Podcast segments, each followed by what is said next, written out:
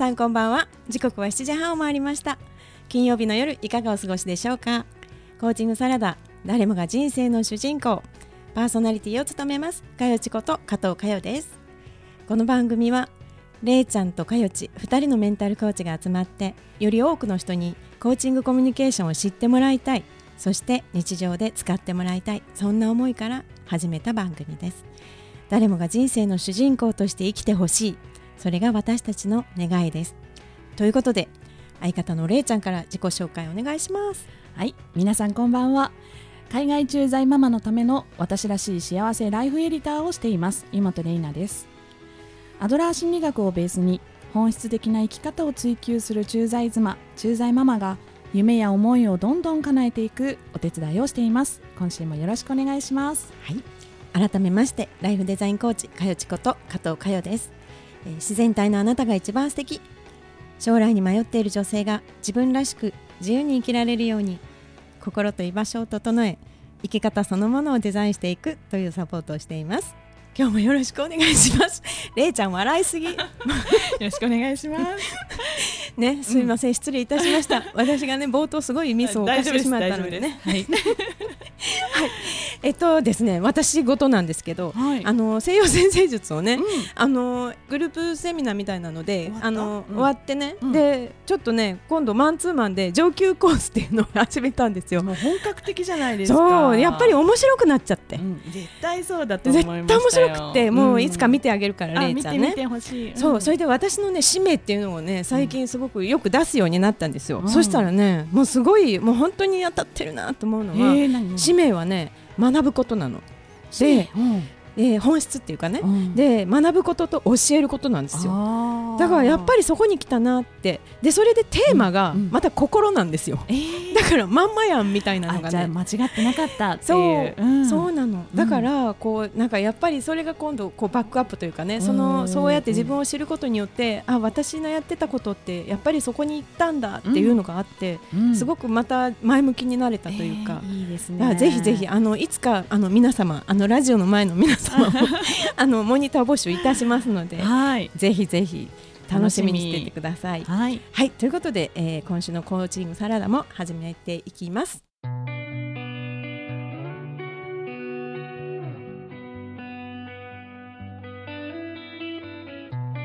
In your eyes, there's a heavy blue. One to love and one to lose. Sweet divine, the heavy truth. water run. Don't make me choose.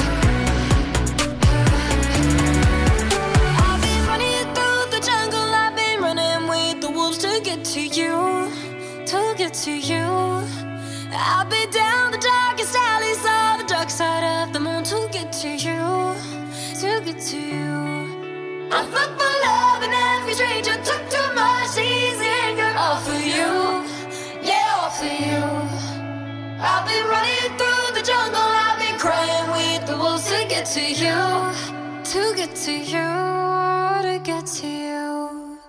コーチングサラダ、えー今週のテーマはですね、はい。えー誰でもできるコーチング入門。おということでうん。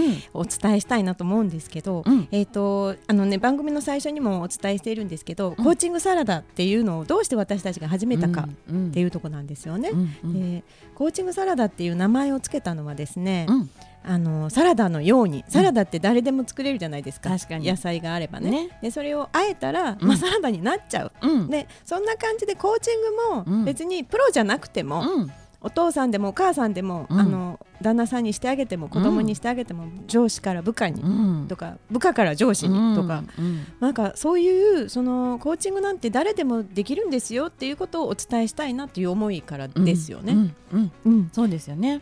でそれなのでえ今日はあこの間その話をあのしたら、うん。ある方に、うん。えじゃあでもコーチングってやっぱりプロプロがあのやり方を学ぶわけでしょって、うん。でも普通の人はどうやってやればいいのって言われたので、うんうんうん。あ確かにと思って、うん。それを今日は誰でもできる簡単なコーチングっていうのをちょっとお話ししたいなと思うわけでございます。今日の番組を聞いたらまたあの明日からコーチングができるようになってる。そうです。だから今日はメモのご用意を、そうですねということでね、はい。うん。やっていきたいんですけど、うんうん。れいちゃんが考えるコーチングって、うん。あのどんなことでしょうね？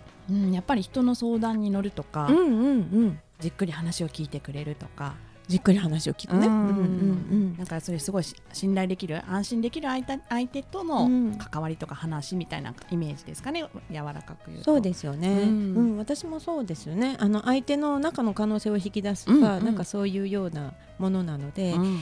でコーチングってまずティーチングとは違うんですよね、うんうん教えるわけではなくて、ね。でコーチなので、うん。コーチってあの馬車のねうんホロ馬車の,、あの昔の意味がありますよね。はい。あのなのでひ引っ張るって引っ張るっていう引くっていうんですかね。うん。なんかそういうコーチっていう意味がありますけどうんうんもともとそこから来ているので、うん。やっぱり相手をこうどこかに、まあ、誘導するわけではないですけどね、うん。一緒にうん。あの効率的にうん。ね早く目的のところに行く行くということですとよね。うんうん。でそこで目的という今ねあの、はいれいちゃんの言葉が出ましたけど、はい。私が思うにうん。コーチングの基本って、あの目的地をうん。引き出すことうん。かなと思うんですよね。うんうんうん。で旅行に行った時に、うん。行き先を知らずに さあ旅行に行こうなんて人はいないわけでね。必ず、うん。どこに行こうかなっていうところから行くじゃないですか、うんうん。だからまずは目的地を出したいなと思うんですよね。うんでその人が目的地というのはまあその人がどうなりたいか。うん。っていうのでで、あのー目的地を引き出そうかなと思うんですけども、うん。でもそれが悩みが深い場合に、うん。そんなのどうなりたいかなんかわかんないよ。い。や実際、うん。あのコーチングお客さんクライアントさんの、結構大半がそのわからないっておっしゃる方多いですよね。ですよね。どういうふうになりたいとか、うん。うんどうしたいとか、うん。うんそれがわからなくってっていう方も、うん多いです。そうですよね。うんうん。で多分お友達から相談されたとしても、うん。そのいきなり「であなたはどうなりたいの?」うんみたいなのを言われても「えーそんなのなんかもう分かんないよ」みたいなとこになりそうだなと思うので、確かに。そういう時にはれいちゃんどうしたらいい？そうですね。やっぱりまあやっぱさっきね、うん。コーチングっては人の話いっぱい聞いてあげるってところだと思うので、まあやっぱりその関わりをたくさん持ったり話をたくさんしたりっていうところで、少しずつって感じなんですかね。そうですね、うん。だからやまずはその相手のうん。今の状況をうん。しっかり聞く、うん。うん。で相手がもう愚痴だらけとうんかっていうことも多いじゃないですか、今の不満だらけとか、うん。会社がこんなん嫌でとか、うん旦那がこんなことこんなこと言ってうんしてとか、うん子供がこんなことばっかりしちゃってとか、っていうそのそこのうやむやがいっぱいある状況の時って、うん。多分目的地は出ないと思うんですよね。まずそこの感情に寄り添うっうんていうのが一つなのかなと思うわけですよ。うんうんうんで私たちはアドラー流コーチングをしているので、うんうん。そこで勇気づけっていう、うんうん。あのワードがありますよね。はい、でれいちゃん勇気づけってどんな風にいつも心がけてる、勇気づけは、うん。まあなんか言葉のみならずスキルのみならず、まああり方が一番大切かなと私は思っていて、うん。まああのまあ共感的にうん。寄り添うだとか関わるだとか、うん。まああとは相手を信頼して。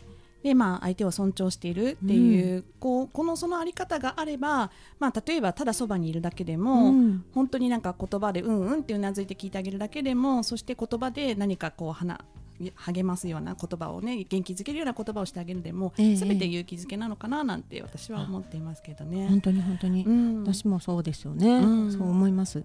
であの多くの人が、うん。そのえっと相談をされた時にうん。解決しないと、うんって思われるんですよね。勇気づけだと思っちゃってる方思っちゃってるんですよね。だからそこでうん。何をこうしちゃうかというとアドバイスなんですよね、うんうんこうした方がいいんじゃないって、うんうんでもそれもまあ確かに本当にそうなんだけれども、うん。それがマッチングで、うん。あのがあこうなんか言われた方も、あそうだよねそうしたらいいんだよねって思うことも多い、あるある場合もある、うん。うん。でもない場合もある。そうなんですよね。本人じゃないから。う。そんなこと言ってるんじゃないよって、うん。よくあの旦那さんと奥さんとの喧嘩がねそこ旦那はすぐに解決しようとするのでよくありますね。こそれならそうすればいいんだねそんなこと言ってるんじゃないのよ私はまずその過程を聞いてほしいのよっていうのがあるのでだからやっぱりプロセスがすごく重要、うんうん。人は相談したい時ってそのプロセスが、うん。こう自分がやってることがいかに大変で、うん。私は本当に一生懸命やってるのに前に行かないんだうんっていう、進まないんだっていうところがあるので、うん。分かってほしいっていう気持ちがね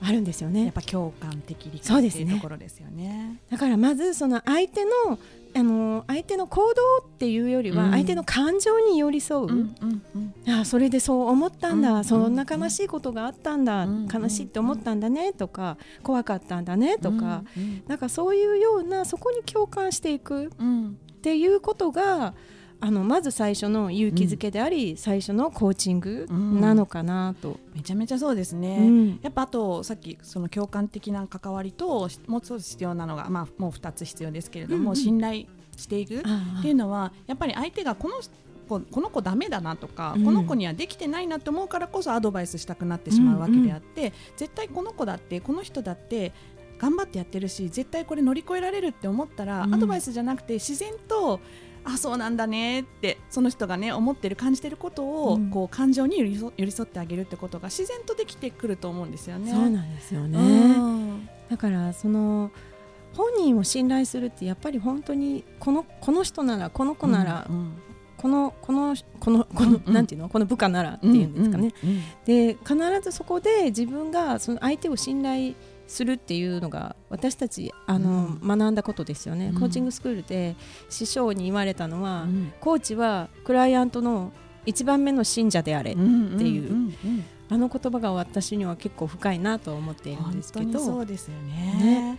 でそれなので、うん。あの決してアドバイスが悪いって言ってるんじゃなくて、うん。アドバイスをした場合にでもあの選ぶのは、うんその本人なんだっていうところですよね。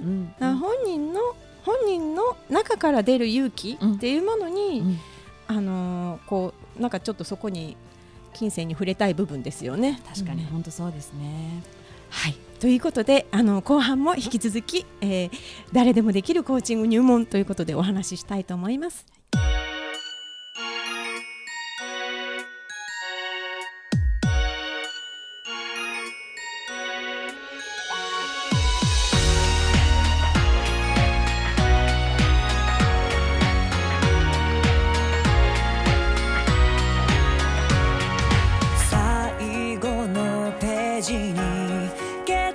結末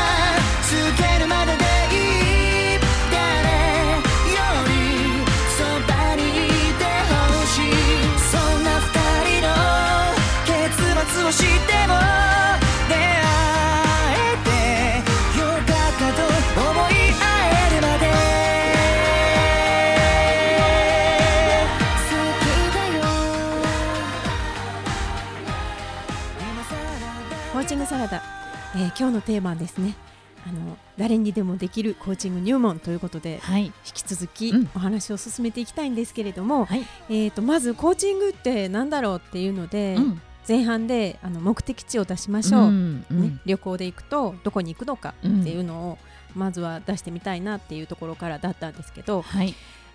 実際にコーチングで、あのーやるのに、うん。一番有効なのはやっぱり質問かなと思うんですよね。うんうんうんあのアドバイスよりも、うん。あの質問で、うん。こう本人の中からうん。どう思っているのかな、どうこれってどんなことを考えてるんだろうっていう風なうん。ところで、自分の中で思っていることに触れていきたいなと思うので、うん。えっと前半はね、うん。そのあの目的地、うん。to where っていうところだったんですけど、ほいほいほい。あの後半はというか、うん。あのその質問で何を出したいかというと、うん。何のために行きたいのっていううん。目的のための目的っていうのかな、うん。うん。何のために行きたいのとかうん。そこに行くのにどうして行きたいの、うん。っていうそれを出したいなって思うわけですよね。なるほどなるほど。うんそこうんうん。に自分のその本人がうん。なんでそれやりたいんだろうとか、うん。なんかじゃあどうして会社が嫌なんだうん。って言ったら、じゃあ会社を辞めてどんな風になりたいのか、うんうん。でそれは本当に会社を辞めないとできないことなのかんっていうね、その to what? うん。For to what じゃない。ごめんなさい。うん for what? うん。何のために？何のためにうん。を引き出したいなと思うわけですよ。そうですね、うん。やっぱりあのコーチングをしていて、まあままあ、ゴールその目的地をもちろん決めたいなっていうのもありますし、うん。やっぱその次に大事だな聞きたいなと思うのはやっぱその人が何を大事にしているか、であその人の人生のね、主軸が出てくるんじゃないかななんて思うんですね。そうそうそうなんですよね。私たちがよく言うエッセンスをね、聞きたいなと思うんですよ。ええでやっぱそうするとじゃあ何のためにっていうのがやっぱり質問としてね、すごく重要な質問になってくるのかなってうん。思いますよね。そうなんですよね、うん。だからまあえっとコーチングで簡単に簡単にというか、うん。ま、周りの人がやりやすい聞きやすいことっていうと、うん。会社辞めたいんだうん。どうしてそう思うの、うんそれをいや会社を辞めてどうなりたいの、うん。とかうん。なんかそういうような質問がシンプルでいいのかなと思いますよね。うんうんうん。ねそのあのトリッキーですけれどもどうしてっていうのはね、うん。ちょっとあの慎重にならなければいけないクエスチョンっていうふうにねね。前もお伝えしたかもしれないんですけれども、なんとかしたくないとかなんとかが嫌だっていうね何かこう否定的な気持ちを出している時に、なんでそうなのっていうふうに聞いちゃうと、まあ、原因論というか、うん。目的にはならなくて、ええでも逆に何々したいんだこういうふうにやりたいやなりたいんだっていう時に、うん。なぜって聞くのは、うん。その人の目的というか、うん。ね、どうしてなりたい、そうなんですよね。うんうん。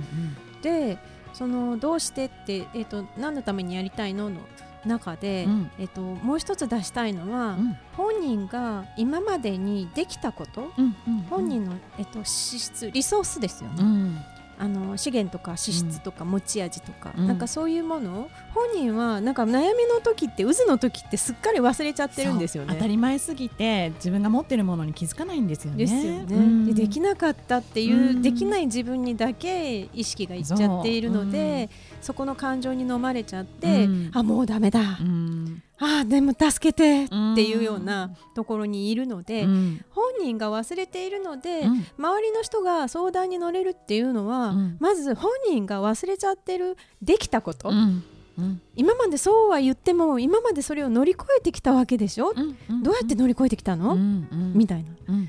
のを聞くとえっていやあの時はこんなことがあって、うん。えじゃあそれできたんだよねうんっていう、ん。そこの部分に行くと、うん。あそっか忘れてた。そんなこともあったなっていう、うん。プラスイエスを増やしたいっていうとこですよね。本当そうですね、なんかどっちかに偏らずに、うん。やっぱり両方の面そのできてなかった部分からももちろん学べますし、うん。プラスの面今までできてることからも学べることがあるのでその両方を聞いてあげあの引き出してあげたいっていうのが、うん。まあ、聞いてる側としての、ね、役割としてできたらいいですね。それはね。うんでそしてもう一つは、うんあのどこに行くかゴールをうんん定めるときに、うん頂上のてっぺんを目指さないっていうところがあって、もう頂上を目指すっていうか見えてるのは必要なんだけれども、多くの人はそれでもうそこに行くの、うん。もう行かなくちゃ。うんうん。うんあそこにひとっ飛びで。でそのダイエットするのに1 0キロ痩せなくちゃって、うん。明日1 0キロ痩せられないでしょう、みたいなうんうんうん。のになるので、うん。それよりは、うん。今できることそうですね。っていうところに意識を向けたいですよね。うん。あのそれは相談受ける側も、うん。相談する側もそうなんだけれども、うん。その今の状況でうん。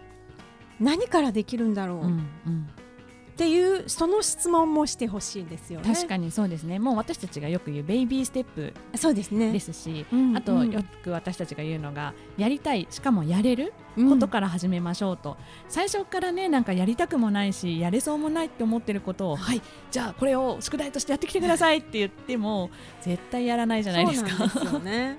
ね。だからダイエットするのに、うん。いきなりそのなんかぶこうなんていうのかな。いきなりそんなにこうジムに毎日行って、うん。でなんかこう10キロマラソンしてとか、なんかこう縄跳び何十回何百回として、うん。腕立て伏せをして、うん。でもういっぱいいっぱいやらないとそこに行けないみたいなのって絶対無理じゃないですか。うんうんでまずはラジオ体操からでいいじゃんみたいな、うんうんうん。ねそのできるところからまずは椅子をバランスボールに変えてみましょうとか、うんうんうんなんかそういうちょっとしたことからできたを増やしていく。そうなんですよね、でそこのアイディア出しも実はねコーチのあの仕事というか一緒にね、そのもちろんクライアントさんと一緒にこんな感じのことはできるかなとか、うん。これはどうかなっていうのもね考えていけるといいですよね。そうですよね。うん、だから旦那と明日からいきいきなりラブラブが無理だったらば もうこんなこいつって思いながらうん無理だったらば、今できそうなこと、うん、まず目を見て挨拶をしよそこからね。うまず「おかえり」って笑顔で言ってみようとかね。できる頃ことから始めるっていうのがすごく重要かなと思いますね。そうなんですよね。そうそう、うん。ね。だからあの頂上を高くしすぎない。うん。で高くしすぎてそれにできない自分が出てきた時にそれをできない自分あのできない部分が劣等感として残ってくるので、うんうんうん。まずはできたところを増やす。ですね。あのおすすめはさっきあの前半で目的地を決めましょうって言ったじゃないですか。ええでそれはそんなに近い目的地じゃなくても遠くでもいいと思ってるんですよ私はね、うんうん。でそれを設置したらばもう北極星ぐらい遠くてもいいと思ってるんですよ、うん。永遠にたどり着かないぐらい理想のうん。何の制約もない未来と。でそしたらば目標値をその逆算して作っていきましょうと。そうですね。それは何ヶ月後とか何年後でもいいですし、ええええ。自分の中であそこが100点満点だったらば、うん。50点はどうかなとか、うんうん。30点はどうかなとかっていうふうに目標値を決めてそれに向かっていくっていうね。そうですね。ん。だからあのゴールっていうものと目標っていうのは違うってことですよね。ちっちゃなちっちゃな目標を小刻みに作っていくっていうのとうん。がいいかなと思います。うん。であともう一つ私が質問として使うのはですね、あの自分が行きたいのが10点満点だとしたら、うん。今何点ぐらいだと思う、うんっていうスケーリングという、うんこれがコーチングのあのスキルでありますよね。うんうんなんかこの技法も一番ひどい時が0点だったとして、うん。今そこよりうもんどれぐらいプラスだと思う、うんっていうやっぱりそのある方にうん。目を向けたい、今3点ぐらいかな。じゃあ3点あるんじゃん。ね。いや3点何があるんだろうねって聞いてみると、やっぱり本人の中のやっぱプラスの部分が引き出されるので、うんうんうん。それもおすすめかなと思います。そうですね。うん。でやっぱり基本はその人をうん。信じるっていうあり方と、はい。であとはもうそのじっくり本人から本人の感情に寄り添って話を聞くっていうのが、うんまずコーチングの極意かなと思いますね。うん。ということで、はい。えー本日は誰でもできるコーチング入門ということでお届けいたしました。はい。はい、この番組ではですね1週間に一つおすすめ情報をお伝えしています。はい。今週のおすすめは何ですか？はい、えー今週のかよちからのおすすめはですね、はい。えー勇気づけの方法という本がありまして、うん。野田俊作先生のうん。アドラー心理学を語るっていうシリーズの4番目ですね。はい。紫色の本なんですけど、うん。草原者っていうところから出ています。うん。これまさにあのアドラー心理学的うなん。勇気づけの方法、うん。今まで私たちが前半後半でお話ししたクライアントさんとかに関わっていく方法が具体的に書かれているのですごく読みやすい本だと思うので、ぜひ手に取って、うん。あの周りの家族であったりとか、うん。部下であったりとか誰にでもコーチングできるようなうん。手法が書いてあるのではい。読んでみてください。はい。今週のコーチングサラダいかがでした？そうですね。やっぱり誰にでも使ってほしいっていうのが本当に私たちの根底にありますので、うん。あのインプットだけじゃなくてぜひともねこう少しずつでも使ってみてやってみていただきたいなっていうふうに思いますね。ね。完璧にできなくてもうん。いいと思いますので、本当にそうですよね。はい。はい。ということで、えー今週のコーチングサラダはこの辺りで。パーソナリティはかよちと。れいちゃんでした。それではまた来週。良い週末を「